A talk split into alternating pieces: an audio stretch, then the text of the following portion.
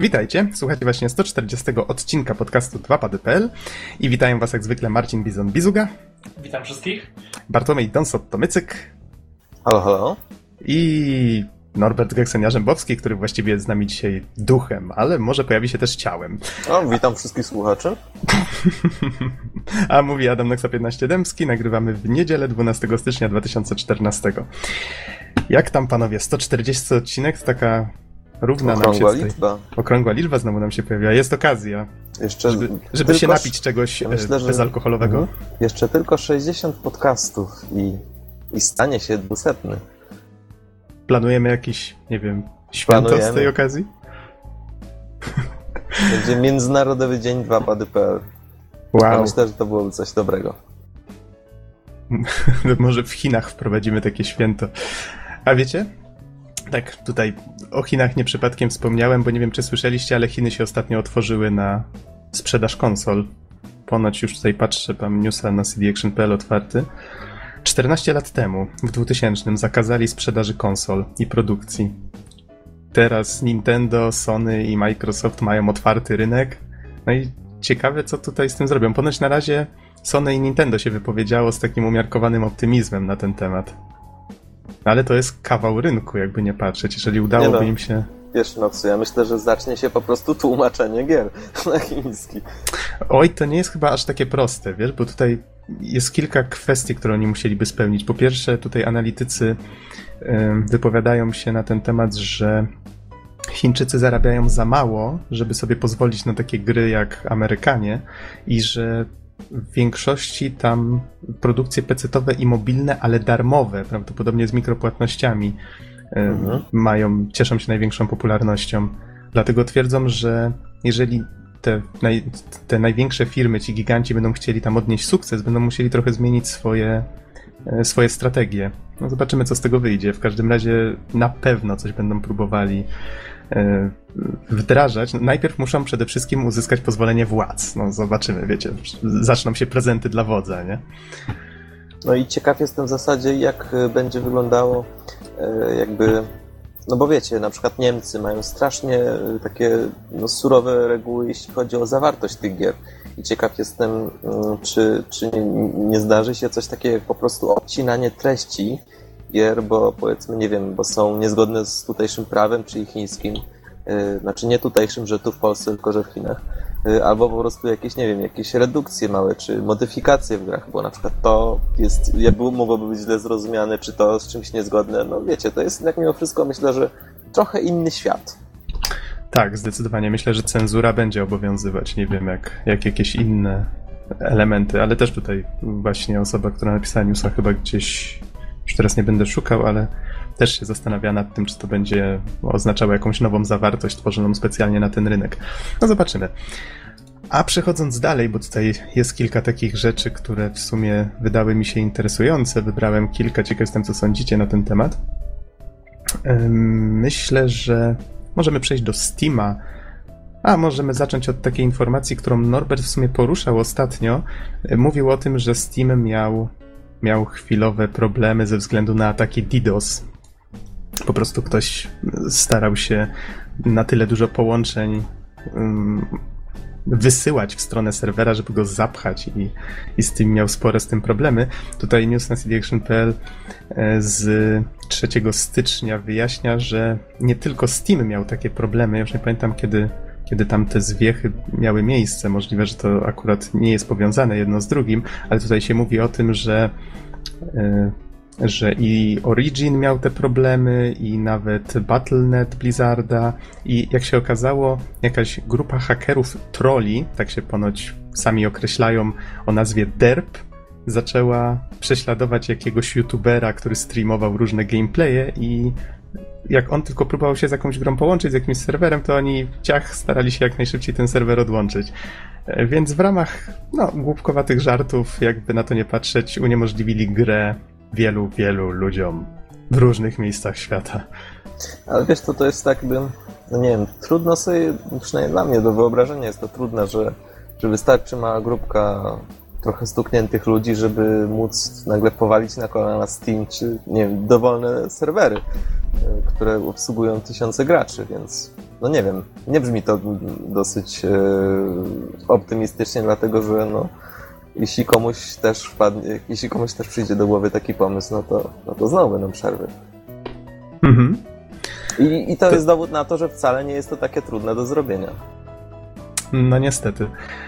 Tutaj ta historia jest troszeczkę rozwinięta. Zamieszczę ten, tego newsa pod podcastem, więc będziecie mogli się sami z tym zapoznać, z tą historią, ale jest tutaj też wspomniane, że ktoś, ta grupa co prawda się do tego nie przyznała, zadzwonił na policję i oznajmili, że ten youtuber przetrzymuje zakładników u siebie w domu.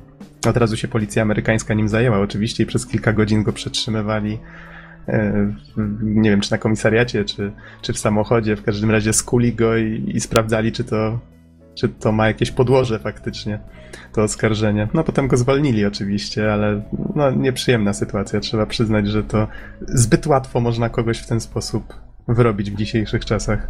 Mhm. No ale przejdźmy może do trochę weselszych tematów, tutaj też związanych ze Steamem. Panowie, czy żeście sprawdzali może e, Steam Family Options i to dzielenie się grami? To chyba całkiem niedawno zostało odblokowane. Mm, ponoć przychodzi wersja beta w Stanach Zjednoczonych, ale no nie czytałem chyba, konkretów. Chyba wyszło z tej bety. I dlatego pytam, ale jak rozumiem, nikt z Was nie testował tego jeszcze. Jeszcze nie. Okej. Okay. No myślę, że w takim razie wrócimy do tego innym razem. W każdym razie ja też tego nie sprawdzałem. Uczulam naszych słuchaczy, że bardzo możliwe, że współdzielenie gier z rodziną, tak to chyba zostało tutaj nazwane, i już prawdopodobnie wyszło z bety, ale nie jestem tego w 100% pewien. Tutaj na gram.pl mam newsa Steam Family Options wychodzi z bety. Mam wrażenie, że to jest połączone w jakiś sposób jedno z drugim, więc bardzo możliwe, że obie te rzeczy są już dostępne. Akurat w przypadku tym, tego Steam Family Options chodzi o może tutaj Zacytuję. Funkcjonalność, która do tej pory niemal nie była nagłaśniana przez media, to kontrola rodzicielska umożliwiająca regulowanie tego, co młodsza część naszej rodziny może wyczyniać na naszym koncie, gdzie prócz gier możemy ograniczać dostęp także do sklepu, listy znajomych, czy też innych części platformy. Koniec cytatu. No więc w sumie jest fajnie, że Steam się rozwija w takich różnych kierunkach. To troszeczkę mi się z nastawieniem Nintendo to kojarzy, taka kontrola rodzicielska. O, a to news, który Norbert nam z kolei podesłał. Ciekaw jestem, co on miał tutaj do powiedzenia ciekawego na ten temat. Mianowicie pojawiły się pierwsze maszyny Steam Machines. Już Valve pokazało 13 z nich, to są te licencjonowane, tak, tworzone przez zewnętrznych. No właśnie, powiem Ci szczerze, że ja też oglądałem tą listę Aha. E, I a propos specyfikacji, czyli co one tam mają w środku, to nie wypowiem się jakoś szczerze powiedziawszy za bardzo. Mogę powiedzieć tylko ogólnie, że, że powstały maszyny i droższe, e, takie typowo growe i naprawdę mocne do gier, ale także i tańsze, które po prostu mają trochę gorsze specyfikacje. Natomiast e, co mnie troszeczkę zdziwiło, no bo na dobrą sprawę, patrząc z zewnątrz, to taki komputer w większości przypadków nie różni się niczym od zwykłego pudła, które można, można sobie po prostu samodzielnie kupić. Natomiast ja myślę, że przynajmniej moim zdaniem e, dobrym, jakby dobrą zaletą tych pudeł Steamowych e, byłby fakt ich miniaturyzacji. To znaczy, mam takie pudełko, powiedzmy 10 na 10 cm, wstawiam je, podłączam i działa. I w zasadzie myślę, że gdyby wszystkie maszyny Steam wyglądały w podobny sposób, ewentualnie niewiele większe, to faktycznie może miałoby to sens. E, ale, ale z tego, co widziałem na tych zdjęciach, po pierwsze nawet nie ma wskazania na rozmiary, a po drugie, no i tak niektóre te komputery wyglądają jak takie całkowite, pełnowymiarowe komputery, więc, więc no, jakby choć część wygląda w zasadzie jak takie małe kosteczki, to jednak mimo wszystko nie ma nigdzie rozmiarów. Ja bym to widział właśnie. Steam Machine, mała kosteczka, podłączamy ją i już działa. Mhm, Natomiast redaktor... no właśnie tak to nie wygląda. Aha. Redaktor Kotaku w osobnym newsie zamieścił zdjęcia, właśnie tak jak mówisz, malutkiej kosteczki, może wkleję tego newsa, też go dorzucę pod podcast. Już wam wklejam. Y, tytuł tego newsa brzmi mój, moja ulubiona Steam maszyna jest ta Steam maszyna jest niewiele większa od kanapki. I, I, faktycznie tak to wygląda. Tutaj widać po złączach USB, które są z przodu. Takie niewielkie pudełeczko, które myślę, że mieści się spokojnie w dłoniach. Mhm. No i właśnie ja myślę, że, że jeśli Steam Machine miałby konkurować z właśnie takim tradycyjnym modelem kupowania komputera, czy też składania sobie komputera, to właśnie przez swoje rozmiary. Jako taka poręczne, małe pudełeczko, które można wszędzie ze sobą zabrać. To byłoby Mhm. naprawdę ciekawe. Mieć taki pełnowymiarowy komputer w małym pudełku. No, sumie- Ciekawe w sumie- zagranie. W sumie racja, no to też zwróciłeś tutaj fajnie uwagę na to. Bo tak, Wiecie co, ja, ja bym wolał, żeby to trochę inaczej, żeby jednak No. mieli podejście bardziej konsolowe i bym chciał zobaczyć mniej modeli tych, tych urządzeń, bo moim zdaniem jest ich całkiem e, dużo w tym momencie. mhm. Oczywiście, tak jak mówicie, rozmiar tutaj ma znaczenie. Jeżeli bym miał wybrać taki komputer do, do Tak, grania, e, do grania, żeby on stał w salonie zamiast konsoli, to bym chciał, żeby on był mniej więcej wielkości tej konsoli, na przykład Xboxa e, One, który jest i tak już dość spory. E, I przede wszystkim, jakby zapewniając tą małą ilość konfiguracji, chciałbym mieć takie zapewnienie od, od, od, od, od Steama, że producenci nowych gier starają się optymalizować gry pod te konkretne egzemplarze tych, tych, tych, tych maszyn, że wiem, że po prostu jakby y, te gry mają szansę działać lepiej na tych Steam Machine, bo y, one są wpisane, wiecie, dla osób, które piszą gry jako takie y, docelowe konfiguracje, na których trzeba sprawdzić, czy będzie to działać nieźle, tak? E, Tutaj dużym czynnikiem jest ten, ten Steam OS oparty na Linuxie, prawda? O, o tym też nie można zapominać. A tak a propos cen, tutaj ludzie w komentarzach, ja nie mam oczywiście porównania, bo nie kupuję komputerów za granicą, ale ludzie twierdzą, że faktycznie te ceny podane tutaj w dolarach są bardzo wysokie w porównaniu z cenami sklepowymi poszczególnych części. Bo wiadomo, że jak ktoś się zna, to może sobie takie komputery sam złożyć i na pewno wyjdzie go to taniej. No, może nie w takim rozmiarze. No, może nie w takim rozmiarze, bo tutaj mam jeden z tych Steam Machines przed oczyma, Falcon Northwest Ti- Tiki, czy Tai, Taikai. E, 1799 dolarów najtańszy, a najdroższy ma kosztować do 6000. To No właśnie, i jak drugie zagadnienie y, jest takie, że przecież no wszyscy wiemy, że jakby marka, znaczy po- poszczególne gry idą do przodu, y, grafika się zwiększa i tak dalej, mamy coraz wydajniejsze silniki graficzne i tak dalej, i tak dalej. Wymagania gry innymi, innymi słowy się zwiększają. Oczywiście to zostało przystopowane ostatnimi czasy, ale jednak mimo wszystko nie sądzicie, że taki komputer obecnie powiedzmy za 6000 dolarów, już powiedzmy może nawet, nie do może nawet y, niekoniecznie aż za dwa lata, ale już za pół roku, technicznie rzecz biorąc, powinien być o wiele tańszy. Mhm. Ja teraz nie mam tego newsa otwartego, Kurde, za ale... 6000 dolarów to już można kupić całkiem niezłą stację graficzną. No właśnie, to, tak tutaj wspomniałem z tym, z tą, zażartowałem z tą stacją renderującą mnie, farmą. E, A nie wiem, czy słyszeliście o tym, że Razer zaprezentował na targach, targi CES chyba, tak? Teraz trwają, czy były? No, nie jestem pewien, tutaj nie chcę strzelić jakiejś głupoty, ale Na zaprezentowali... razie strzelamy nie wiedzą. Co też nie jest pozytywne. Przepraszamy bardzo. E, Tak, of course. Ale zaprezentowali komputer, który ma być składany z części. No właśnie, z części. Każdy komputer składa się z części z czegoś w rodzaju modułów. Każdy z nich wygląda identycznie. Taki zamknięty jest jakby w takie małe pudełeczko, i ty jedynie wkładasz te małe pudełeczka wewnątrz takiej stojącej pionowo kolumny. I to po prostu działa. I to jest ponoć takie koncept user-friendly, Fajnie to wygląda. słowy. Widziałem, widziałem to rozwiązanie. Naprawdę ciekawy pomysł. Faktycznie taki dla użytkowników, którzy nie chcą zbytnio grzebać w tym sprzęcie. Faj, fajny. Fajna I rzecz. to, I to by się złożyło na Steam Machine niezłą, prawda? Jeśli już mówimy o różnych specyfikacjach. Szkoda, że takiego konceptu właśnie nie zastosowali. To by było to. To chyba było bardziej to, czego się spodziewaliśmy, jak rozmawialiśmy wcześniej. Mhm. Ja tutaj znajdę tego newsa, postaram się przynajmniej, żeby go wrzucić pod podcast. A, już mam. Krystyna. Pro- Project Christine, tak to się nazywa. A to jest news cdaction.pl. Krystyna ułatwi składanie komputera. Wszystkim kobietom. Pozdrawiamy nasze fanki. O, to, to było. O, cios poniżej pasa. Okej, ale przechodząc dalej, chyba na tej samej imprezie, tak przynajmniej zgaduję. Albo na cześć kobiet, prawda? A, A, tak, chyba targi CES, tak mi się wydaje, tutaj widzę na zdjęciu. E, Sony wypowiedziało się na temat w końcu swoich planów związanych z Gaikajem.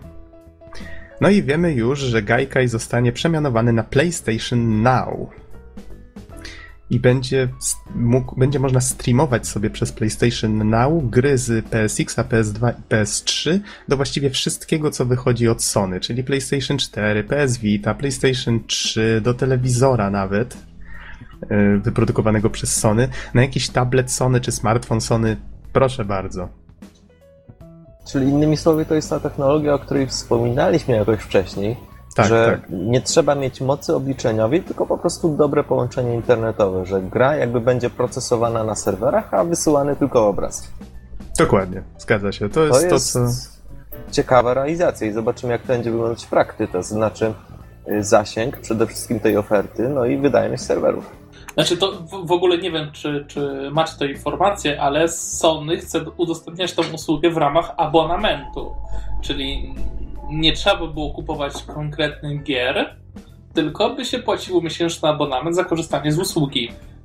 Czyli Ponoć niektóre gry będzie można też wypożyczać. Konkretne tytuły. Ale to, to chyba bardziej właśnie tak jak działał ten on live, nie? Bo tam też dało się kupić taki abonament na, na wszystko, jeżeli dobrze kojarzę. Ale chyba tak, to Norbert by się pomysł, tu przydał pomysł sam w sobie, kurczę, kupienia po prostu telewizora Sony i podłączenia przez Bluetooth pada, bo tak, tak się robi, podłączasz po prostu pada od PlayStation do telewizora i odpalasz sobie gierki od PSX na PS3 kończąc, no jest fajny. Prawda. Ja nie, nie, jestem pewien właśnie, czy kiedyś powstała usługa tego typu związana z konsolami. No bo wiadomo, były z grami PC-towymi już nieraz, prawda? E, OnLive czy właśnie Gaikai, który został potem przez Sony wykupiony. Więc no to, to faktycznie jest ciekawe, no zwłaszcza, że będzie można w ten sposób grać też w stare gry, ale wiecie co, ja tak osobiście podchodzę do tego strasznie nieufnie, bo dla mnie cały ten streaming to jest takie troszeczkę... No wiecie, ja wolę jak gra faktycznie jest uruchamiana na sprzęcie, na którym gram. Wtedy mam pewność, że nie ma spowolnień, nie ma jakichś właśnie takich lagów. Oni twierdzą, że robią wszystko, żeby czegoś takiego nie było. No, być może, być może im się uda. No w końcu ktoś kiedyś musi zrobić ten streaming tak, żeby to działało, prawda? Bo myślę, że jak Sony już zaczęło w to inwestować, no to to faktycznie jest już poważna sprawa i kiedyś ktoś to dopracuje odpowiednio. No zobaczymy, zobaczymy. Ja jako gracz, co, który Noxu? lubi precyzję, to, to mhm. z lagami myślę, że to no nie byłoby komfortowe. Znaczy wiesz co, ja myślę, że, że oni będą dbali, żeby tych lagów nie było tak czy siak. Chociaż pewnie będzie to także zależało od twojego połączenia internetowego. Natomiast y, ja szczerze powiedziawszy, y, mnie to martwi troszeczkę jedna sprawa, to znaczy my faktycznie nie będziemy posiadali w takim razie gier, tylko będziemy posiadali prawo do ich dostępu. A powiedz, no. czy my już teraz je posiadamy na Steamie? Znaczy, no wiesz, ja mam na półce całą kolekcję gier, które nie są na Steamie, więc... A, no to tak, to prawda. Więc y, ja, ja, reprezentuję takie może tak trochę bardziej staroszkolne y, podejście do gier i lubię no mieć tak, ale na własność. jeżeli Don ktoś będzie sprzedawał ci jakby dostęp do tych gier w formie abonamentu i wyjdzie cię to taniej, to nie będzie już tak źle, prawda? Znaczy, jeżeli faktycznie wiesz, będzie to taniej. zależy, bo, bo jakby to jest kwestia, czasem grasz, a czasem nie grasz coś, a abonament i tak byś musiał płacić, żeby mieć tą usługę, więc szczerze powiedziawszy nie wiem, jakby to w moim przypadku mogło wyglądać, ale podejrzewam, że wiele osób faktycznie znajdzie, znajdzie się jakoś w tego typu inicjatywie i będą z tego korzystać. Mhm. Okej, okay, a tak wiecie, przechodząc dalej, chyba że jeszcze macie coś do dodania na temat streamingu gier, w sumie tak nam się fajnie temat rozwinął. Znaczy, zobaczcie, że ciekawostka jest taka, że nie mówią, że będą streamować gry z PS4, nie? Czyli jednak, e, jednak e, nie chcą zastąpić tej, tej konsoli, tak? Tą usługą w żaden sposób. To, to był strzał poniżej mm -hmm. pasa dla siebie, tak? A to ciekawe spostrzeżenie. A poza tym y, sporo się mówi, co może jest dziwne, że Sony może zbankrutować przez najbliższe lata bo ostatnio nie jest u nich tak kolorowo. Tak, tak, Nintendo bankrutuje już od kiedy? Przypomnij mi. Ale tak już, no, oczywiście żarty na bok. Ta usługa, czyli to PlayStation Now, może tutaj zacytuję newsa, usługa ma wejść w fazę beta w Stanach Zjednoczonych jeszcze pod koniec tego miesiąca, a planowana premiera to lato tego roku. Koniec cytatu. Oczywiście linka wrzucę pod podcast. A tak a propos Sony. Inny news z 8 stycznia, też z CDAction.pl, bo ja, jak wiecie, dość sporo czasu tam spędzam, jeżeli chodzi o newsy. E, to a propos sukcesów, które odnosi PS4. Nie wiem, czy ty, Bizonie, masz coś, jakąś kontrę związaną z Xboxem? Znaczy, Xbox podobno sprzedaje się troszeczkę gorzej. E, mhm. Mianowicie sprzedano 3 miliony Xboxów, jeżeli dobrze kojarzę, a PlayStation jest więcej, tak? 4,2 miliona. Tak. 4, ale, ale chcę zauważyć, że jednak tutaj różnica największa jest w dostępności na ilości rynków, tak?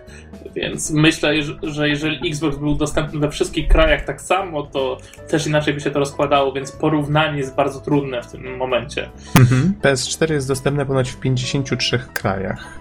I to są dane oczywiście do 28 grudnia, to nie jest jakby tak super A aktualne. Xbox teoretycznie w 13, tak? Więc jest, jest, jest przepaść. Aha. A je, jeszcze jedna taka ciekawa informacja. Ponoć o 90% wzrosła liczba abonentów PlayStation Plus. Wow. Bo teraz to oczywiście trzeba mieć PS Plusa, żeby grać w multi. Ale nie spodziewałem się, że aż, aż taki wzrost będzie. Wow. To faktycznie robi wrażenie. Co oni tam mogą grać na tym multi? No 9,7 miliona gier sprzedano na PS4 już ponoć. Tutaj są podane przykłady Call of Duty Ghost, jest Assassin's Creed 4 Black no to Flag. to jasne, w Call of Duty grają. A, no właśnie, Battlefield 4, FIFA 14, Killzone Shadowfall to w sumie wszystkie tytuły. Nie jestem pewien, czy Assassin's Creed 4 ma multi, ale chyba tak, tak mi się wydaje. Jeżeli faktycznie te... Nawet nie wiem, czy trójka miała, na pewno Brotherhood i Revelations mają. Wiesz, w epoce, kiedy multi jest, odgrywa tak ogromną rolę, no to pewnie, pewnie i też dorobi, chociaż mówię w ciemno, bo nie znam mhm. akurat tej gry, ani w zasadzie nawet serii. Ja w tej chwili ukończyłem właśnie Revelations, Brotherhooda ukończyłem rok temu. Powiem ci szczerze, że nawet na moment tego multi nie odpaliłem. Ba, nawet dzisiaj planowałem recenzować Revelations, nie wiem czy to w końcu dojdzie do skutku. Y, no i właśnie to była recenzja w sumie singla ponownie, no ale to już może odłóżmy to na kiedy indziej. Ale myślę, że powinieneś wspomnieć o multi, bo ciekaw jestem, nie, jak, nie, to, jak to powin... jak to rozwiązali, oczywiście. bo to jest... Y, słyszałem, że to jest chyba mm, multi w tym rodzaju, że y, jeden gracz musi kogoś zabić, a drugi gracz się ukrywa wśród cywili, tak? Nie, nie jestem pewien, czy to w ogóle, czy, czy sensownie mówię w tym momencie, ale w każdym razie powinieneś sprawdzić to. Okej, okay, to w takim razie umówmy się tak, że dzisiaj nie będę tej gry recenzował, spróbuję zagrać w to multi, żeby faktycznie coś o nim powiedzieć następnym razem albo za dwa tygodnie, no zobaczymy. Przechodząc dalej, bo tutaj już w sumie nie zostało nam dużo tych newsów, e, Coś myślę, co ciebie, Don, szczególnie zainteresuje, nie wiem czy Bizona też, mianowicie Alien Isolation. Gra, która... Say what? Say what? To jest gra, która została zapowiedziana w tym tygodniu 7 stycznia, tutaj widzę news, czyli wtorek, i ona łączy w pewnym sensie licencję alienów obcych z amnezją, tak myślę, to takie najbliższe porównanie. Czyli wracamy tutaj klimatem do pierwszego filmu. Nie, nie, nie ten dwójka czy trójka, wiecie, ze strzelaniem i innymi takiego typu rzeczami. Mamy statek, na którym jesteśmy prawdopodobnie jedyną ocalałą osobą mamy jednego potwora, który gdzieś tam się kryje po wentylacjach i musimy po prostu przeżyć. Jak się na takie coś zapatrujecie? No, szczerze powiedziawszy, fajnie byłoby mieć drugą dobrą grę w uniwersum obcych. A przypomnij, jaka była pierwsza według ciebie, bo już nie pamiętam. Alien vs Predator 2 z 2001 roku, czyli innymi słowy, dawno, dawno temu w trawie. Faktycznie, to odsyłamy do twojej recenzji, jakby co. Pamiętam, że opowiadałeś o nim całkiem niedawno. Wiesz co, właśnie oglądam trailer e, i szczerze powiedziawszy wygląda to obiecująco, zwłaszcza, że no twórcy obiecują, że to wszystko jest in-game footage. Czyli tak, klimatyczna gra w stylu amnezji w uniwersum obcego, uniwersum, które daje genialne i duże możliwości, jeśli chodzi o no, rozgrywkę, a także i gameplay w połączeniu właśnie z tego typu rozwiązaniami. Myślę, że to jest bardzo dobry pomysł i oczywiście jeśli zostanie dobrze zrealizowany, to będziemy mieli faktycznie pierwszy film. Będziemy mm -hmm. mogli wziąć udział w pierwszym filmie. Z tego co widzę na trailerze, to y, możemy mieć w ręce także i wykrywacz ruchu słynny, y, który pewnie tylko będzie podkręcać atmosferę. Także z, y, na jednej scenie możemy ciąć właz żeby po prostu jakoś tam albo go zaspawać, albo po prostu przeciąć i móc przejść dalej. Także myślę, że z tego, co przynajmniej teraz zobaczyłem, to może być coś bardzo, bardzo ciekawego i no i zobaczymy. Mhm. Tutaj jeszcze dodam fabularnie, że gracz wcieli się, w... uwaga, uwaga, w córkę Ellen Ripley, Amandę. Wow, ta, tajemnicza córka Ellen Ripley wzięła się znikąd. Nie, nie, ona nie jest tajemnicza, dlatego że w drugim filmie. e, Było na- coś na ten temat? Tak, tak, ona miała córkę i ona, bo ona w pierwszym filmie jak e, wskoczyła do tej kapsuły, to ona siedziała w niej ze 100 lat. E, I ten, i właśnie po tym, kiedy się obudziła w drugim filmie, to usłyszała wiadomość, że jej córka właśnie niedawno zmarła. Ona Aha. zupełnie jakby, zupełnie, no przynajmniej nie wiem, nie Wiesz, było już nie żadnych takich wskazówek szczegółów.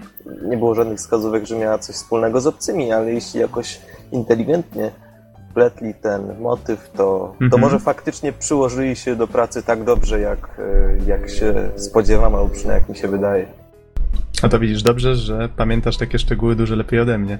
Y, Tutaj co prawda jest wspomniane, że jest to survival horror osadzony w 15 lat po wydarzeniach z pierwszego obcego. O, no czyli w sumie miałoby to sens, to co mówisz. No dobrze, panowie, to myślę, że możemy przejść dalej. A tutaj już właściwie jedna krótka informacyjka została.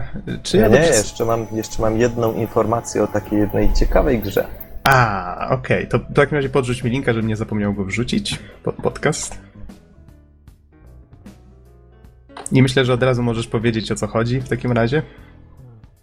E, No właśnie, tak żeśmy niedawno dyskutowali sobie chyba nawet na podcaście albo już poza, że w grach brakuje czegoś nowego. No i w zasadzie bardziej nasza dyskusja e, poszła w kierunku fabuły, sposobów narracji e, i bohaterów autentyczniejszych, natomiast ta gra przedstawia coś zupełnie innego, to znaczy wow, super, zupełnie nowy sposób na, na stworzenie gry logicznej widzianej z pierwszej osoby. Otóż pewnie wszyscy z nas znają te wszystkie kiczowate zdjęcia, na których e, jedna osoba udaje, że podpiera statuę wolności na przykład, albo krzywą wieżę w Pizie. E, No i właściwie na perspektywie zdjęcia faktycznie wygląda, że, to, wygląda, że ta osoba jest tak gigantyczna, że, mm, że podpiera tą wieżę. Każdy z nas ma przynajmniej jedno takie zdjęcie we własnym albumie. Ja nie mam niestety. W każdym razie tego typu zabawa perspektywą jest punktem zaczepienia na, do pomysłu na tą grę. Otóż wyobraźmy sobie, że podchodzimy do e, na przykład e, planszy szachowej, bierzemy jeden pionek i mając go przed okiem kierujemy na horyzont i upuszczamy. No i właśnie w tej grze te, wtedy ten pionek e, względem nas nie zmienia swoich rozmiarów, ale względem otoczenia tak, gdyż okazuje się, że ten malutki pionek, który jest przed nami, Yy, i on jest wielki, dlatego że jest przed nami, blisko oka, upuszczony na horyzoncie, zmienia swój rozmiar do gigantycznego. I w ten sposób możemy modyfikować rozmiary obiektów, zwiększając je lub zmniejszając, budując na przykład schody lub inne tego typu przejścia. Ale na dobrą sprawę to jest dopiero początek całej zabawy, początek pomysłu. Gdyż w tech demie, który prezentu, które prezentuje mechanikę tej gry, autorzy na przykład zaprezentowali taką fajną, ciekawą rzecz, e, jak na przykład jest e, gdzieś tam na niebie księżyc i można go chwycić, położyć obok siebie e, i okazuje się, że właśnie na tym księżycu jest wyjście z poziomu, do którego musimy przejść. Do w każdym poziomie musimy przejść do wyjścia. To wyjście jest nieraz bardzo mocno ukryte i tak jak powiedziałem, na tym księżycu akurat ono jest gdzieś tam umieszczone i musimy je dopiero wyjąć i powiększyć, e, żeby, żeby móc przez nie przejść. Albo z kolei inna bardzo fajna sprawa. Są także portale, ale, yy, ale one są o wiele ciekawiej yy, zaimplementowane niż w samym portalu, muszę powiedzieć. Dlatego, że je także możemy powiększać i zmniejszać i odpowiednia kombinacja tych portali może sprawić, że pomniejszamy lub zwiększamy rozmiar naszej postaci. Czyli innymi słowy, yy, cała ta gra opiera się na, na zabawie perspektywą, zabawie skalą. Jest naprawdę przecudownie genialna przecudownie pomysłowa, a jak zresztą rozmawialiśmy przed podcastem Noxu, e, tego typu rozwiązanie silnikowe jest banalnie proste do zrobienia. Więc wychodzi tutaj no, po prostu geniusz autorów e, i sądząc z faktu, że kiedy ostatnio zaglądałem, ten filmik miał już ponad 600 tysięcy e, obejrzeń i prawie żadnych dislike'ów na YouTubie, myślę, że twórcy mogą spokojnie e, tym projektem zawojować Steama i to tak naprawdę z biegu. Już ponoć, jak zresztą jest w artykule na Eurogamerze, wiele ludzi chciało im przesłać już swoje pieniądze. Autorzy natomiast za każdym razem odrzucali te propozycje, gdyż twierdzili, że jeszcze jest za wcześnie na tego typu rzeczy. Natomiast jeśli utrzymają dalej takie tempo, taki poziom pomysłowości, to myślę, że niedługo, bardzo niedługo o tej grze usłyszymy. Mhm. Tutaj jeszcze myślę, że warto wspomnieć o tym, że to nie jest taki super wyjątkowy pomysł, w sensie on już się gdzieś pojawił. Nie wiem co prawda, czy twórcy jednego i drugiego nie mają ze sobą czegoś wspólnego, może nawet to są ci sami ludzie. Jest taka Szczerze gierka... powiedziawszy wątpię. Y, Aha. Może przejmę pałeczkę, jak się Proszę rozgadałem, bardzo. to już dajmy, dajmy mi pogadać od czasu do czasu. Jest taka gra stworzona na Ludum Dare, która się nazywa Tale of Scale i która w zasadzie polega na, na, dokładnie na tym samym. E, chwytamy obiekty i e, zmieniamy ich rozmiar za pomocą umieszczania ich odpowiednio w perspektywie. Natomiast e, muszę powiedzieć, że w mojej ocenie w tej grze, o której mówię, a jest to mm, Pillows Castle First Person Puzzler, czyli jakby ta mechanika została zaimplementowana znacznie bardziej pomysłowo, inteligentnie, no i zacznijmy od tego, że chociaż, że po prostu sama ta samo zmienianie rozmiarów y, obiektów jest jakby punktem zaczepienia do wszystkich późniejszych zagadek, które później z tego wszystkiego wynikają. Natomiast w tej grze Tale of Scale na Ludum Dare y, w zasadzie to jest wszystko, co, co, co, co gra ma do zaoferowania, to znaczy zmniejszamy meble, żeby, y, żeby mogły wyjść przez okno, no i już. Chociaż trzeba też uwzględnić na to, że to gra właśnie stworzona przez bodajże albo jeden dzień, 24 godziny, albo 48 więc musi być ograniczona. Ale mimo to uważam, że, że po prostu ten Pillows Castle First Person Puzzler jest naprawdę bardzo inteligentna, w sposób innowacyjny wykorzystuje ten pomysł e, i no i przy tym też bardzo mm, bardzo przystępny użytkownikowi, tak? Więc, więc ja wróżę tej grze duży sukces, jeśli oczywiście twórcy staną na wysokości zadania i ją oczywiście skończą. Mhm. No tutaj tylko zwróćmy uwagę na to, że jakby mechanika w obu jest, przynajmniej ta podstawowa jest identyczna, nie? Więc Niby pomysł... tak, tyle że, znaczy moim zdaniem e, są pewne różnice, które przemawiają za, za tym drugim. E, mhm. Po prostu to wszystko wygląda płynniej, ładniej, estetyczniej. Bardziej mnie przekonuje po prostu. No ale jak mówię, to jest różnica, że tutaj Z sobie siadł i po prostu robi grę, a tam mieliśmy duży Blood ograniczenie czasowe.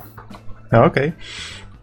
W takim razie. Oczywiście linka pewnie wrzucimy, może nawet w polecanych, czy, czy tam w newsach, bo to myślę, że warto obejrzeć. Ja, ja bardzo się emocjonowałem, kiedy oglądałem to wideo, naprawdę. tak, pomysł jest świetny. To przy okazji tutaj dziękuję i pozdrawiam e, osobie, która podesłała mi te linki. Znajomy, wiem, że jest naszym e, wiernym słuchaczem, na pewno nas słucha, więc pozdrawiamy. Znaczy, akurat do tego to ja ci wysłałem linka. E, tak, ale wcześniej dostałem od niego, tutaj muszę oddać mu honor. Okej, okay, kolejny, już ostatni właściwie news. Taki wiem, że ciebie zainteresuje, bo ty chyba całkiem niedawno wszedłeś w posiadanie To The Moon. Tak, właściwie wczoraj.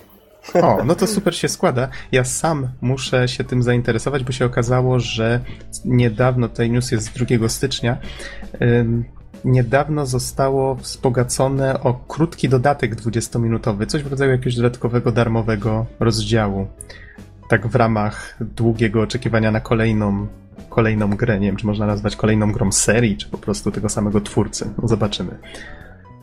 W każdym razie teraz wszyscy czekają na A Bird Story i właśnie twórca, ze względu na to, że to strasznie długo trwa, postanowił dodać krótki, ten krótki epizod. Więc jeżeli macie tu Moon, to zainteresujcie się tematem. Ja jeszcze sam nie sprawdzałem, ale słyszałem, że to całkiem, całkiem przyjemne 20 minut. Wiesz co, może e, na taką małą dygresję sobie pozwolimy, wiesz co? Mhm. Bo ta, ta gra To The Moon została stworzona w Game Makerze. I wiesz, tak mi się zastanawia, czy jej twórca jakby jest w stanie udźwignąć ciężar, e, ciężar odpowiedzialności, jaki wytworzyła pierwsza gra, czyli To The Moon, czy czy Bird Story utrzyma ten poziom, bo podejrzewam, że oczekiwania fanów są teraz całkiem duże. Ja myślę, że wiesz, że tutaj to była historia, która się w głównej mierze opierała właśnie na fabule, na tym, w jaki sposób była przedstawiana akurat ta prosta forma, jak tutaj twórca sam pokazał, jest w stanie udźwignąć tą historię.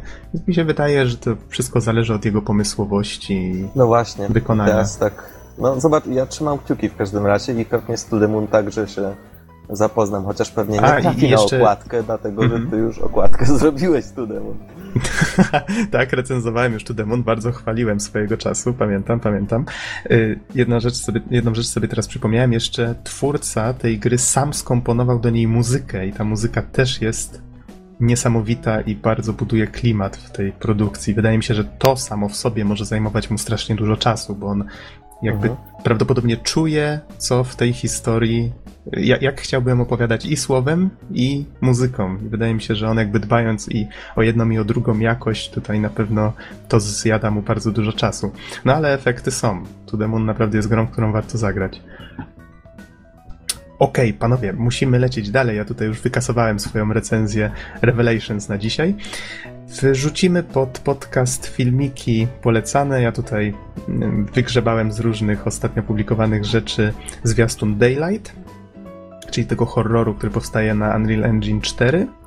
Myśmy o nim wspominali, to jest ten, w którym Tak, tak, tak. e, losuje się otoczenie. Mhm. Zgadza się. I tutaj Trzymasz w sumie... kciuki za projekt? Y, Tak, wydaje mi się, że on całkiem nieźle rokuje, tylko widzisz, tutaj znowu z tym obcym, to i tak jest ciekawe, że dopiero teraz wpadli na to, żeby tego obcego zrobić właśnie w taki sposób po sukcesie amnezji, nie?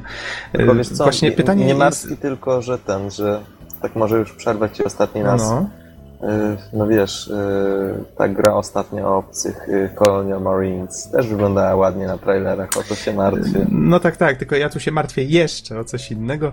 Zmierzałem do tego, że Boże, zwróćcie uwagę, zmartwień. Dlaczego dorosłe życie musi być takie trudne? zwróćcie tutaj uwagę na to, że wszystkie horrory są w tej chwili tworzone na jedno kopyto. Znaczy, w sensie znaleźli tą formułę, która działa, czyli właśnie taka amnezja i, i jej podobne, w sumie tutaj akurat dziwne, że nic mi nie przychodzi do głowy, no Slendero podobne, nazwijmy to w ten sposób. A, ostatnio sam projektowałem horror w tym stylu. Mhm. No i to niby działa. A, właśnie, jeszcze była jakaś gra o tym szpitalu dla obłąkanych. Tak. E, Zapomniałem tytułu. O Boże. Ale była dobra i jest dobra. Tak, ponoć jest Znaczy, dobra. mhm. Ja muszę kiedyś nadrobić wszystkie te gry. W każdym razie boję się, że one wszystkie w pewnym momencie Będą zaczną straszne. Być, y, będą strasznie do siebie podobne. Może tak to ujmę w pewnym momencie. Ale no, miejmy nadzieję, że tak, tak się nie stanie. Zobaczymy. Znaczy, wiesz co, no, zauważmy jednak, muszę cię trochę uspokoić. Aha. Myślę, że, e, że dobra, mogą się opierać na jednym wspólnym pomyśle, czyli potwór lub e, masa potworów, które prześladują gracza i nie można się przed nimi bronić żadną bronią. No jeszcze Ale- FPP i wiele innych takich mechanicznych bardziej Tak, kwestii. ale tak, tak, tyle, że myślę, że jakby nie, nie byłbym taki sceptyczny, bo chociaż wygląda to troszeczkę podejrzanie, to myślę, że, że każda z tych gier jakoś w troszeczkę inny sposób buduje napięcie i operuje mechaniką. Więc, no nie wiem, na przykład amnezja, jeden sposób, w jaki buduje napięcie, to fakt, że wszystkie pomieszczenia są ciemne i musimy je rozświetlać, żeby, mm, żeby nie tracić zdrowia psychicznego. Natomiast tych środków do rozświetlania pomieszczenia jest zawsze za mało, więc zawsze mamy tą presję, e, czy iść dalej, zaryzykować w ciemności i dopiero potem zapalić światło, czy zapalić gdzieś w innym miejscu. Także cały czas jest zbudowane to napięcie nie tylko przez to, że, buduje, że ściga nas ten potwór. Także ja, ja nie byłbym taki sceptyczny. Zobaczymy wszystko jeszcze. No i trochę, trochę pozytywnego podejścia myślę, że nie zaszkodzi, zwłaszcza, że jeśli gry e, mają dobre oceny, to, to nie może, może po prostu też e, jakby trzeba dać tej mechanice wybrzmieć, no bo szczerze powiedziawszy, oprócz amnezji i penumbry, która jest bardzo podobna, chyba nie ma zbyt wielu tego typu gier jak na razie. Dopiero teraz zaczęły tak wykwitać. Mhm. W każdym razie przechodząc dalej, jeszcze filmik, jaki wrzucimy do polecanych, to takie podsumowanie pięciu pierwszych lat Goga. Gog niedawno skończył pięć lat. O happy birthday. I to you, tak. I, I właśnie y, twórcy Goga nagrali, szefowie Goga nagrali filmik z tej okazji, w którym troszeczkę wspominek jest i, i, innych tego typu rzeczy. Z kolei jeszcze jeden filmik Skywind. To coś, co myślę, że Norbert z chęcią by skomentował, ale go akurat nie ma. Mianowicie fani postanowili przerobić Morrowinda na silnik, znaczy ponownie stworzyć Morrowinda na silniku Skyrima. No i właśnie. Mm, co z tego wyszło, to możecie zobaczyć na tym filmiku i faktycznie prezentuje się to całkiem, całkiem.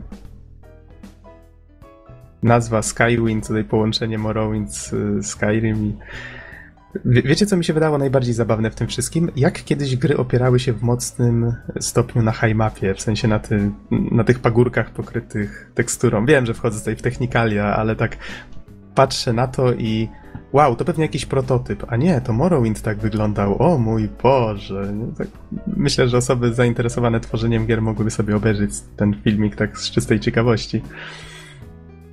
Faktycznie wygląda to całkiem fajnie. Ja tutaj przy Morrowind tak wspominam miło Morrowinda, bo spędziłem przy nim dużo, dużo czasu. Wiem, że Norbert też, więc ciekaw byłem jego zdania na ten temat. W każdym razie ten filmik też trafi też trafi pod podcast. No i panowie, nim przejdziemy do recenzji, czyli głównej atrakcji tego odcinka. Mm, Max... Pożegnamy się. Do usłyszenia w następnym podcaście. Bizon będzie recenzował w tym odcinku jeszcze Max The Curse of Brotherhood na Xbox One i, i widzę, że gra wyjdzie też na Xboxa 360. Y, to, to ciekawa kolejność, trzeba przyznać. E, to ja chciałem jeszcze króciutko opowiedzieć o Awesome Games Done Quick 2014, ponieważ wczoraj ta impreza się skończyła. Trwała od 5 stycznia do 11 czyli dokładnie od niedzieli do soboty, cały tydzień. Właściwie nadal troszeczkę trwa. Co to właściwie jest? To jest inicjatywa stworzona przez, już mówię jak ta strona się nazywa, to jest Speed Demos Archive i oni zrzeszają speedrunnerów, ludzi, którzy przechodzą gry jak najszybciej się da, w różnych kategoriach, z różnymi zasadami, czasami bez użycia dodatkowych narzędzi, czasami z, to są tak zwane e, Tool Assisted Speedruns, czyli TAS w skrócie. I oni zorganizowali imprezę charytatywną, której cele było, celem było zbieranie pieniędzy właśnie na jakiś szczytny cel. Z tego co widzę na wiki, pierwsza taka impreza, impreza Classic Games Done Quick odbyła się 1-3 stycznia 2010. Wtedy uzbierano 10, ponad 10 tysięcy dolarów. I tutaj te pieniądze trafiły do organizacji CARE. Z kolei co jakiś czas były organizowane kolejne takie imprezy. Jedna z nich nazywa się Awesome Games Done Quick. I to widzę, że była już czwarta edycja tej imprezy. I w, właściwie ona na przemian się w tej chwili odbywa Summer Games Done Quick, czyli właściwie tak co, co pół roku odbywa się coś takiego w tej chwili. No i żeby już przechodzić do rzeczy, tym razem wspierali e, akcję Prevent Cancer, znaczy fundację Prevent Cancer Foundation, która prowadzi badania, czy właściwie finansuje badania związane z walką z rakiem. I polegało to na tym, że oni streamowali przez caluteńki tydzień. Nie wiem, czy tam w ogóle jakąś przerwę mieli, po prostu to było non-stop. Ja przez ostatnie kilka dni pracowałem nad różnymi rzeczami na uczelni, właściwie do siódmej nad ranem czasem siedziałem i oni tam nadal byli. Wiem, że 6 godzin do tyłu trzeba odliczyć, bo to, to było wschodnie wybrzeże Stanów Zjednoczonych. Więc oni właściwie chyba non-stop tam siedzieli i w coś grali. To były w większości klasyki, Castlevanie, Kontry, Megameny. Yy, Ninja Gaiden. Do, Ninja Gaiden oczywiście było, Donkey Kongi. I oni te gry przechodzili w, w, po prostu no, jakby na to nie patrzeć, to byli najlepsi z najlepszych tutaj zrzeszeni, wrzuceni do jednego worka, więc było na co popatrzeć, jeżeli ktoś faktycznie się tym interesuje. Interesuje się oldschoolem i wiele z tych gier grał, bo to jest najważniejsze, myślę, jeżeli ktoś zna daną grę i potem tak patrzy, jak przechodzi ją taki zawodowiec, który właściwie przez kilka lat trenuje tylko w dany tytuł albo w kilka tytułów po to, żeby przechodzić go najlepiej na świecie, wykorzystując przeróżne glicze, nie glicze, czyli wiecie, takie zasady oni opowiadali często na temat tego, e, w jaki sposób to, to robili, to zaraz może wspomnę. To wszystko robiło niesamowite wrażenie właśnie. I co ciekawe, oni opowiadali o, o tym, jakie szczegóły czasami potrafią ułatwić takie przechodzenie gry szybciej. Y, I, I tutaj mówili o takich odkryciach, że na przykład jakaś klatka animacji postaci sprawia, że bryła kolizyjna jest większa i postać na przykład coś tam, coś tam i jeżeli w danej w danym ułamku sekundy się przeniknie przez jakieś miejsce tak, a nie inaczej, to wtedy się y, gra na przykład głupieje i sprawia, że możemy przejść nad sufitem, przechodząc nad bossem i w ogóle nie walczyć z bossem, przy którym tracimy, i oni tutaj czasami mówili minutę, a czasami mówili, że a tutaj tracimy kilka sekund, jeżeli byśmy zrobili coś inaczej, nie? O Boże. A ja mam, mam do Ciebie jedno pytanie i jedną No. anegdotę, którą sam mogę odpowiedzieć.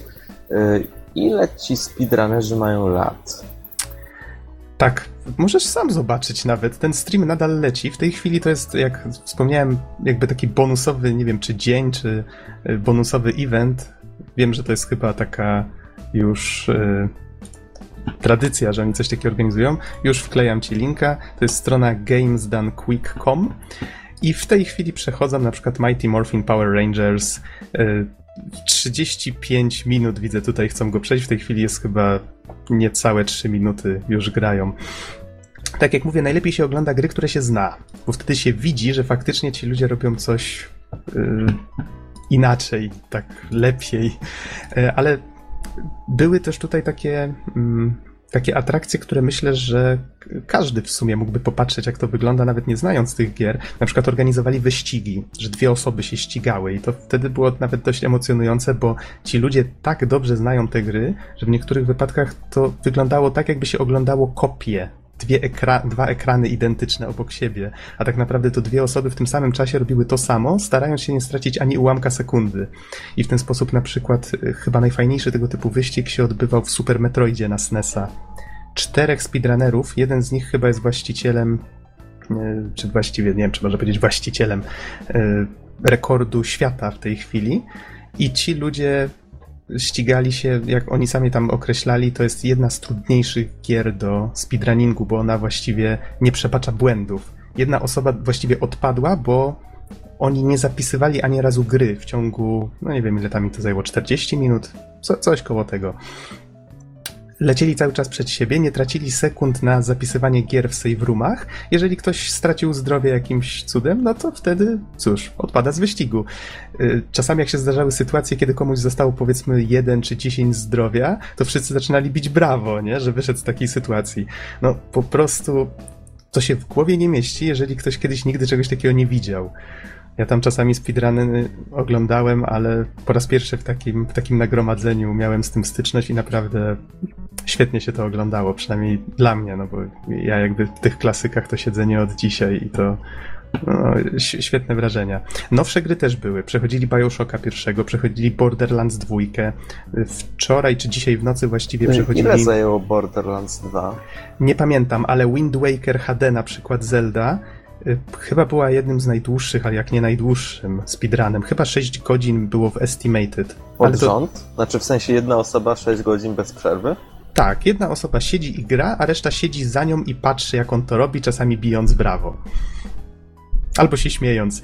I ktoś inny siedzi w tej chwili przy komputerze, nadzoruje, co się dzieje, ile co ludzie wpłacają, jakie komentarze wrzucają, przeczyta na przykład to, ile ktoś wrzucił, jeżeli jest jakaś duża dotacja, przeczyta jakiś komentarz właśnie takiej osoby też dość często.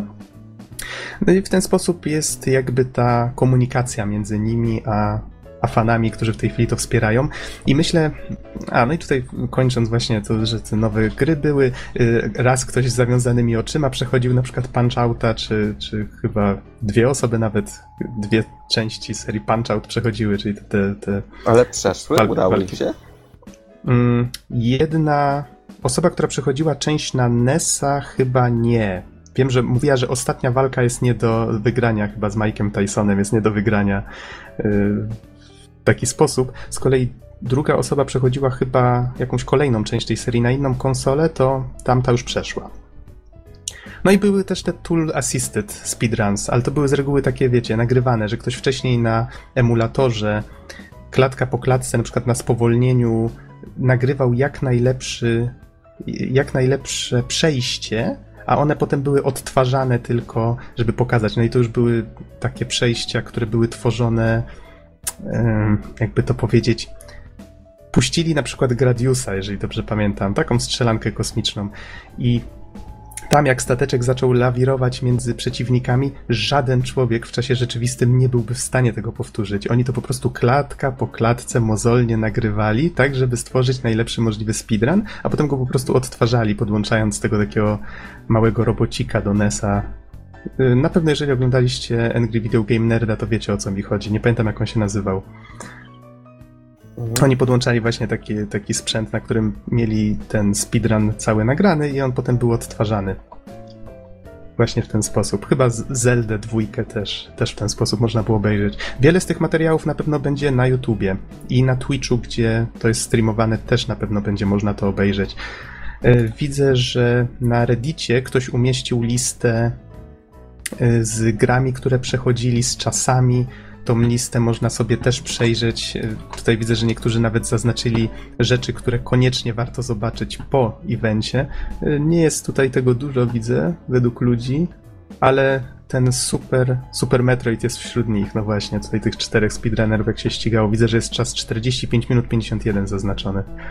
No i to, co jest najważniejsze w tej całej imprezie, czyli ile właściwie udało im się uzbierać. I tutaj uwaga, uwaga, pobili chyba rekord swój i chyba wszelkie oczekiwania, bo do tej pory najwięcej ta impreza, ile uzbierała, to było 448 tysięcy dolarów. I to było na ostatnim Awesome Games Done Quick 2013, to był 6-12 stycznia. Przeszli w tym czasie 128 gier i to też było Prevent Cancer, dla Prevent Cancer Foundation. W tym roku, nieoficjalnie na razie, bo to, to nie są jeszcze oficjalne dane, uzbierali milion 7201 dolarów. Na pewno, na pewno suma przekroczyła milion w tym roku. I to jest po prostu mind-blowing. 139 gier przeszli w czasie całego eventu. No myślę, że to jeszcze troszeczkę zostanie zaktualizowana ta lista na wiki. No, Więc robi to... pozostaje tylko pogratulować im zebranej kwoty i oczywiście przeznaczonej na szczytny cel. Mhm. I Jak mieć nadzieję, że w, zesz- w przyszłym roku kwota będzie jeszcze wyższa. Albo nawet za pół roku. Na Summer Games Done Quick. No ale tutaj widzę, że zazwyczaj te sumy na Summer Games Done Quick są jednak trochę mniejsze. W każdym razie jak najbardziej myślę, że, że tutaj trzeba podziękować im za taką, taką super akcję i myślę, że warto też wspomnieć, że fajnie, że oni coś takiego robią, bo to pokazuje, że gracze i gry mogą też pomagać w szczytnych celach, a nie tak jak media próbują nam wmawiać, że gry to tylko młodym ludziom we łbach mieszają, nie? No wiecie, w zasadzie Humble Bundle też cały czas pomaga i wspiera mm, charytatywnie różne niby- instytucje. Niby tak, ale wiesz, ja tak patrzę na te instytucje, które oni wspierają i na przykład oni te Ch- Child's Play, tak, Foundation, Mhm.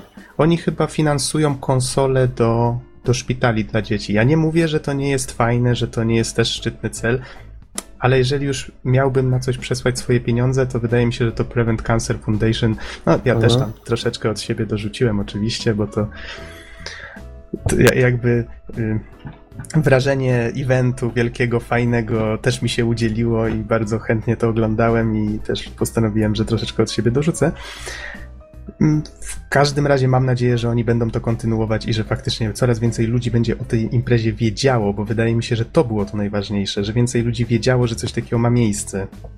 Tutaj chyba, chyba ten stream oglądało, nie mam oczywiście oficjalnych danych, ale tak patrzyłem od czasu do czasu na Twitchu, tak od, od 30-50 tysięcy osób do chyba nawet 80 czasami. Więc to jest masa, masa ludzi. Naprawdę robi wrażenie. No dobrze, panowie. Wydaje mi się, że ja to oczywiście wszystkie te informacje, te linki, wszystko wrzucę pod podcast. Jak ktoś byłby zainteresowany, to będzie mógł sobie to wszystko przejrzeć. Może nawet jeżeli pojawią się już jakieś na YouTube, jakieś speedruny, może też wrzucę. A jak nie, to w którymś z następnych tygodni może się to nadrobi. Dobrze. Czy macie jakieś pytania a propos Awesome Games Done Quick? Ja myślę, że warto już by powoli przejść do bizonowej recenzji. Też się zgadzam. Bizonie, czy nie zasnąłeś jeszcze? to brzmi podejrzanie. Brzmi podejrzanie, tak. Jestem cały czas z wami. Okej, to ja tylko w takim razie powiem, że e, Max The Curse of Brotherhood Zostało stworzone przez Pressplay, opublikowane przez Microsoft Studios na Unity. O, to ciekawe. Można je dostać na Xbox One, a niedługo też na Xbox 360 i że wyszło 20 grudnia. No i tutaj widzę, że to jest platformer. O, to ciekawe. Super dobry platformer. Tak. Zapomniałeś dodać. O, ja strasznie lubię platformówki. No ja właśnie też lubię platformówki i postanowiłem sobie zrobić yy, po, po rajsie przerwę, zanim zabiorę się na poważnie za Dead Rising trójkę. I zakupiłem właśnie ten mały tytuł. Yy, on jest tylko dostępny w dystrybucji cyfrowej. I jest to właściwie jedna z najtańszych gier, jaką można kupić na Xbox One, yy, bo... Tak z kosztu- ciekawości, to znaczy ile?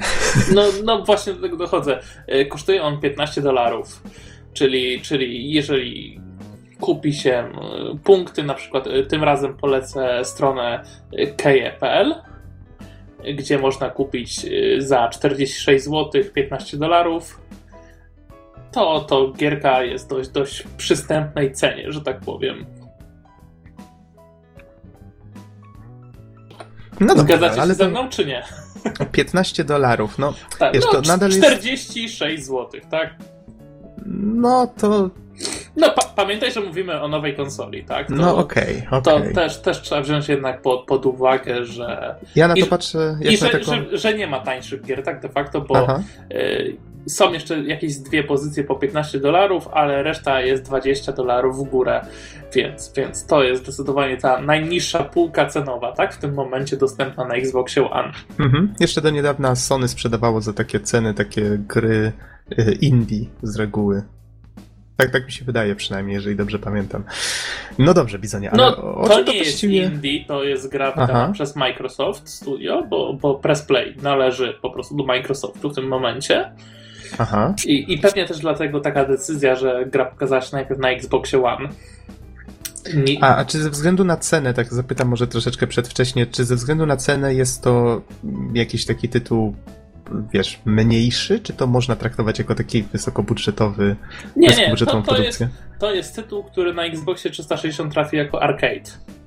Więc, Mhm. więc to mówi samo za siebie. To jest jeden z tych mniejszych tytułów, ale w tym wypadku nie oznacza, że gorszy. Jest to y, przygoda Maxa, tytułowego zresztą bohatera, Ejna. który. No, zresztą Jego żonę zabili. Nie, nie, nie tym razem. Wraca pewnego sobie dnia, powiedzmy, ze szkoły do domu, a tam jego młodszy brat Felix robi totalną rozpierduchę w jego pokoju z jego zabawkami. I, I Max, zdenerwowany, bierze narzędzie pracy, jakim jest laptop, wstokuje w wyszukiwarce, jak pozbyć się brata, i zaraz wskakuje mu tutaj strona z magicznym zaklęciem, po którego wypowiedzeniu otwiera się portal e, do równoległego wymiaru i porywa, porywa jego brata. Gladys. Jednak Max, no.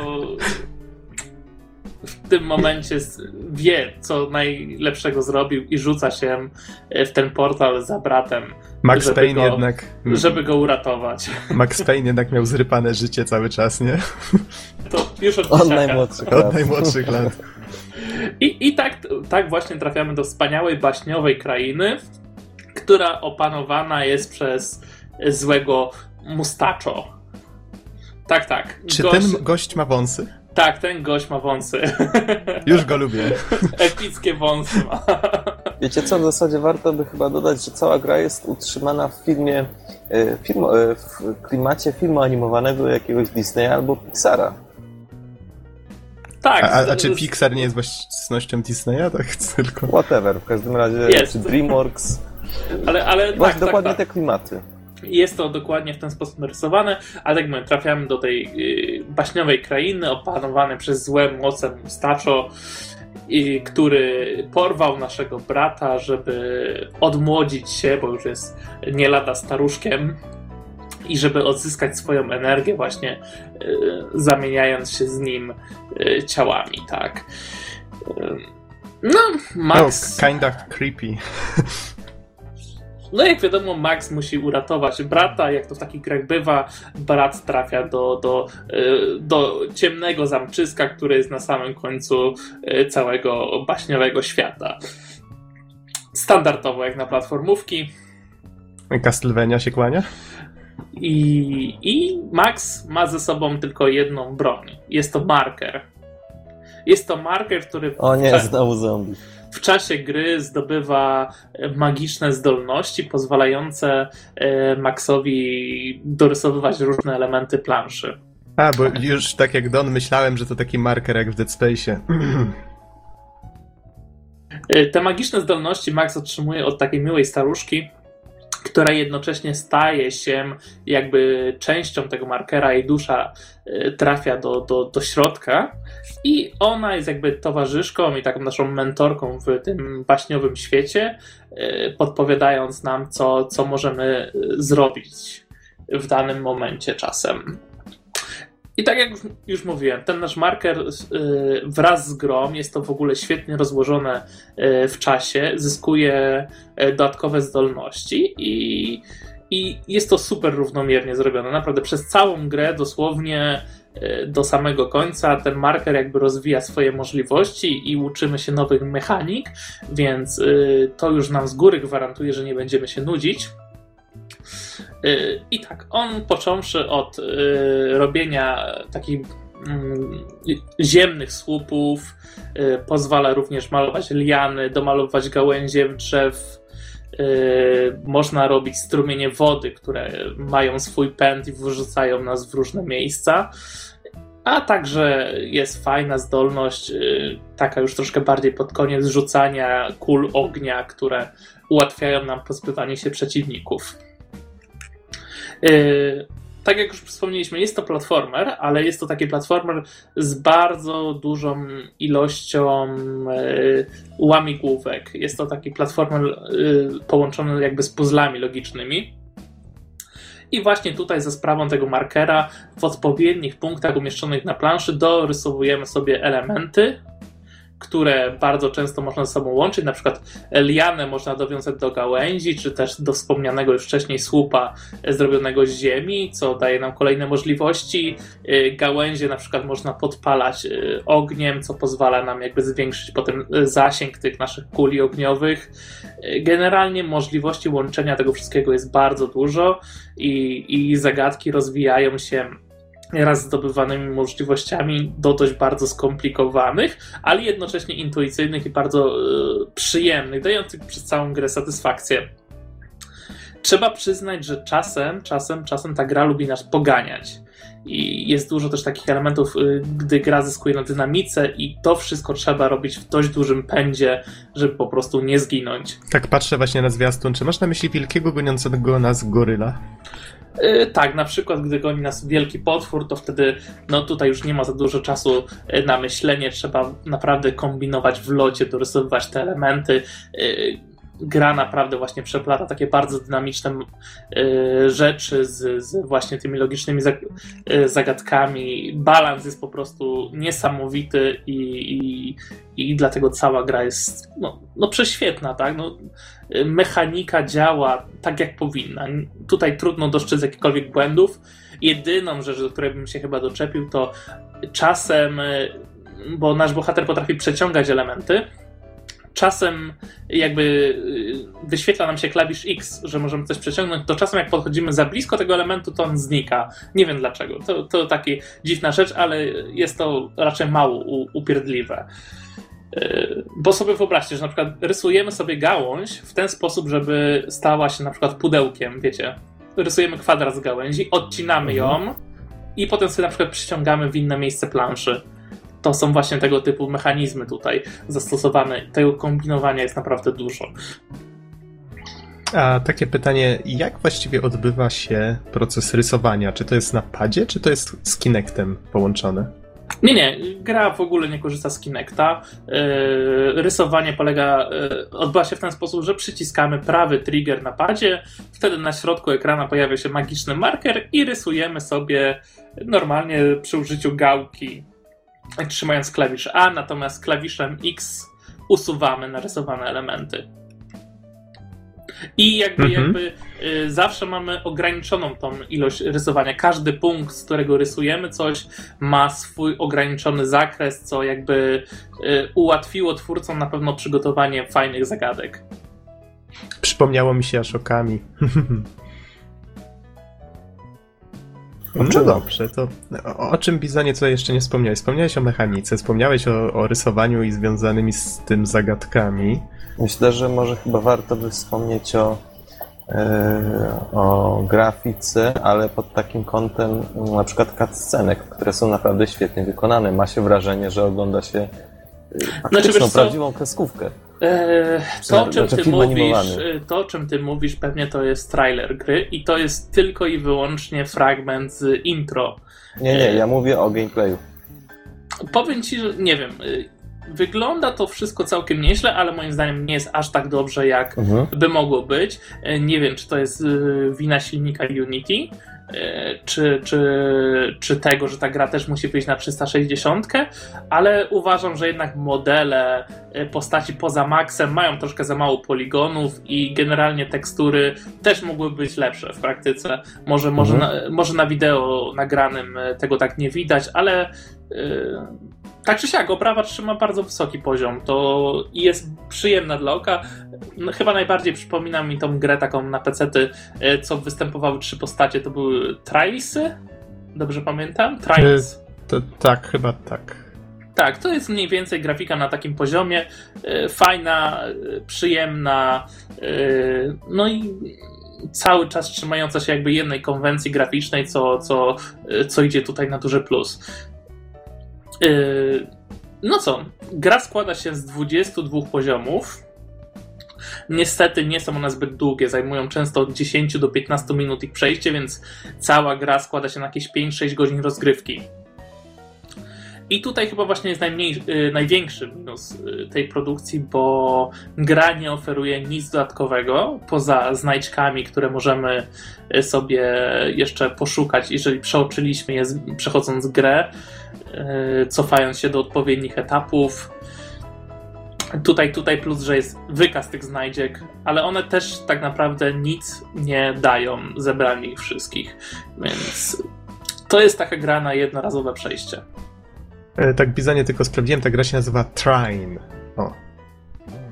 Trine. Jedynka i dwójka. A wiesz, tak mnie zaintrygowała jedna rzecz. Don powiedział, że tutaj widział na zwiastunie czy na gameplayu właśnie jakieś cutscenki. Ty zareagowałeś w taki sposób, jakby nie było w grze cutscenek. Nie no, one są tyle, To ich że... praktycznie nie ma, więc to. Aha. Nie no, są tyle, że są uproszczone. Nie są aż tak długie jak, jak to intro, które naprawdę wygląda świetnie. Okej. Po prostu to są takie jakieś bardzo króciutkie momenty, kiedy Max wyciąga tam coś albo bierze i tak dalej. Mhm. Znaczy, znaczy sam, sam fakt, że postać wygląda jak wygląda, yy, skojarzyło mi się mocno z, z właśnie z takimi disneyowskimi kreskówkami, ale, ale wygląda na to, że jedynie intro jest, no można powiedzieć, taką takim mm, pełnowymiarowym fragmentem tego No, typu filmu. jest jeszcze outro, ale to A właśnie, sprz- y, czy w tej grze są przeciwnicy? E, właśnie, to jest ważna rzecz, o której zapomniałem powiedzieć. I Tak, bossowie przede w wszystkim. tej grze są przeciwnicy. E, bossów e, jako takich poza ostatnim Mustacho nie ma. Lecz gra jest tak skonstruowana, to by się tobie spodobało, Noxu, bo Tutaj, tutaj jest tak, że nie mamy serduszek, nie, nie ma jakiejś tam ilości żyć. Każdy błąd kosztuje nas stratę życia, po prostu. I cofa do checkpointu, czy do I- początku etapu? I cofa do checkpointu, ale tutaj trzeba przyznać, że te checkpointy są ustawione bardzo gęsto, czyli zazwyczaj tracimy najwyżej minutę gry, nie, nie więcej. Wiecie co? Wygląda to troszeczkę tak jak Limbo z magicznym ołówkiem i milszą scenarią. Tak, tak, to jest Bizonie, pierwsza to- moja myśl właśnie na początku gry, bo jakby na Aha. początku gry, kiedy przyswajamy się w ogóle z tą mechaniką, ginie się troszkę częściej. I właśnie było moje skojarzenie właśnie z Limbo, że, że póki nie wiesz, jak przejść kawałek dalej, to to musisz zginąć, nie? To nadal nie jest Dark Souls. Że, żeby to przejść dopiero za następnym razem, ale, ale to był jakby taki efekt tych pierwszych etapów.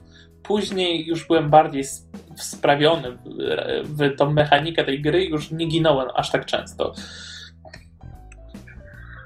Ale, ale, ale, ale właśnie, bo tu mówimy, że poziom trudności jest niby wysoki ze względu na te elementy, które są takie dynamiczne. Na przykład to uciekanie przed, przed wspomnianym już potworem no, potrafi być naprawdę trudniejszym elementem. Nie może na tyle dla doświadczonego gracza, takiego jak my, ale jest to rzecz, która pewnie zniweluje tą grę jako grę dla dzieci. Myślę, że, że młodsi gracze mieliby problem, że sobie poradzi, bo tam nie można stracić nawet sekundy podczas uciekania, bo inaczej jesteśmy martwi.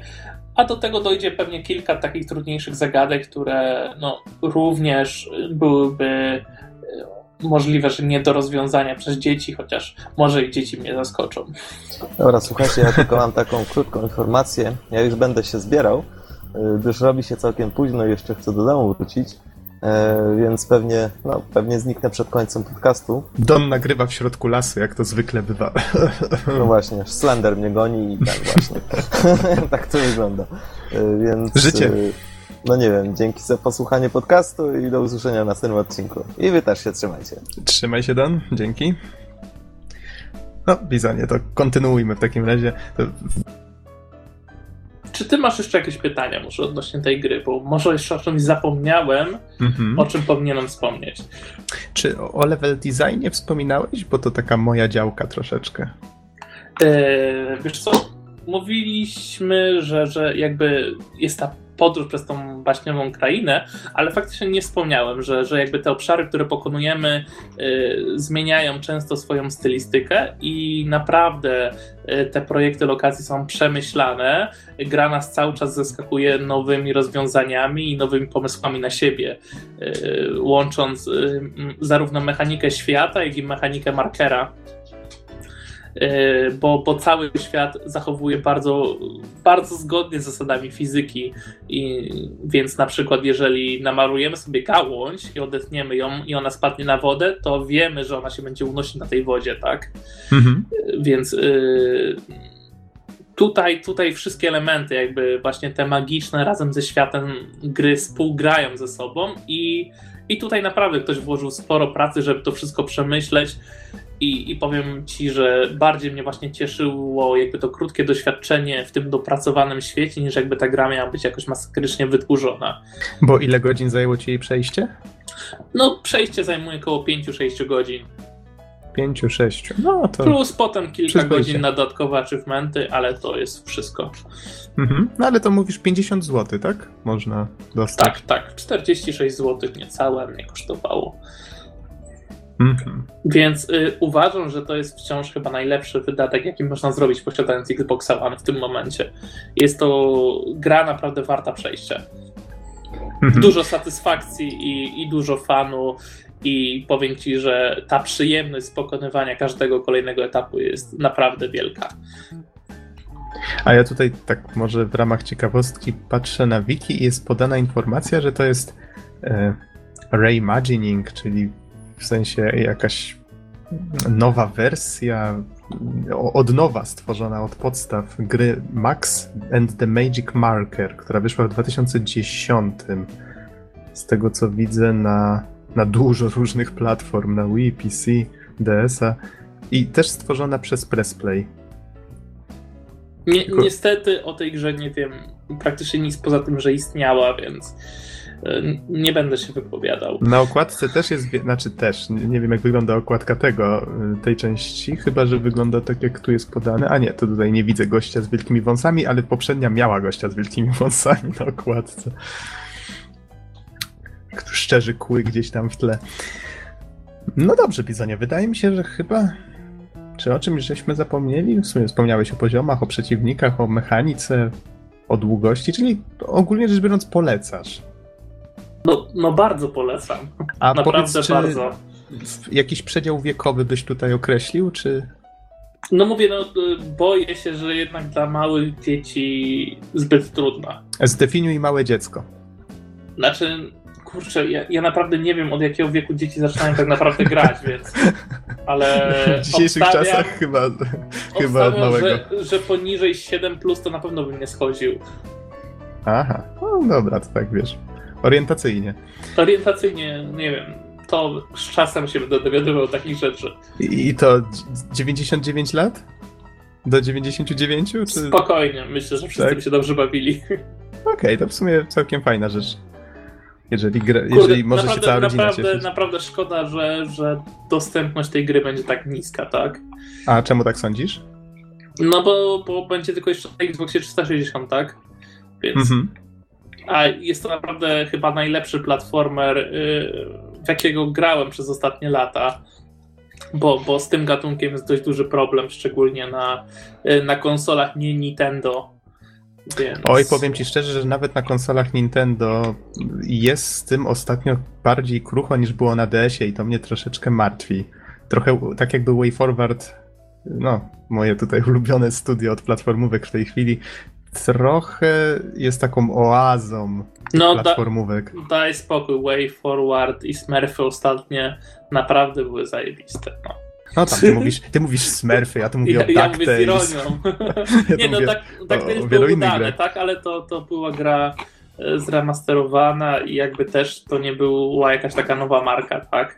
M- Mówisz o DuckTales? Tak, Wiesz, oni mają też przecież swoje Shantae, mają też Mighty Switch Force i to też są bardzo solidne platformówki. no tylko- tak, ale to nie są już gry dostępne na inne platformy, no i widzisz, to, to jest właśnie to, o czym mówię. Aha. Dla mnie dostępność dobrych platformówek na, na, na, na konsolach, które ja posiadam jest znikoma. Dlatego, Spokojnie. dlatego to była naprawdę najlepsza gra tego typu, w jaką grałem ostatnio Aha. i jeżeli w ogóle nie najlepsza gra, w jaką na razie gram na nowym Xboxie. To pocieszę cię w takim razie, Bizonie, że ten, ta nowa Shantae Half Genie Hero ma wyjść też na konsole e, obecnej, jakby na to nie patrzeć, generacji. Na dużo rzeczy ma wyjść właściwie. Na Wii U, na Xbox One i 360 chyba też. No, na dużo, na dużo rzeczy. Więc Dobrze, wydaje mi się, dobrze że bo ja każdy... jestem bardzo żądny takich tytułów w tym momencie. Troszkę, Mhm. troszkę te takie zwykłe chyba gry powoli mnie męczą chwilowo. I wracasz no, do korzeni. Nie, nie, nie, to chodzi o to, że ja muszę sobie po prostu przeplatać. Przeplatać, tak jak mówię, yy, zacząłem grać Dead Rising trójkę, ale potrzebowałem jednak, jednak troszkę, troszkę takiego lżejszego tytułu. I, i, I właśnie to dostałem razem z Maxem. Mhm. Okej, myślę, że to bardzo dobrze pasuje jako podsumowanie, to myślę, że możemy kończyć, nie? Jasne, że tak. Dobrze, w takim razie dziękujemy wszystkim bardzo za uwagę i do usłyszenia w następnym odcinku. Trzymajcie się. Trzymajcie się, na razie grajcie w Maxa, jeżeli możecie.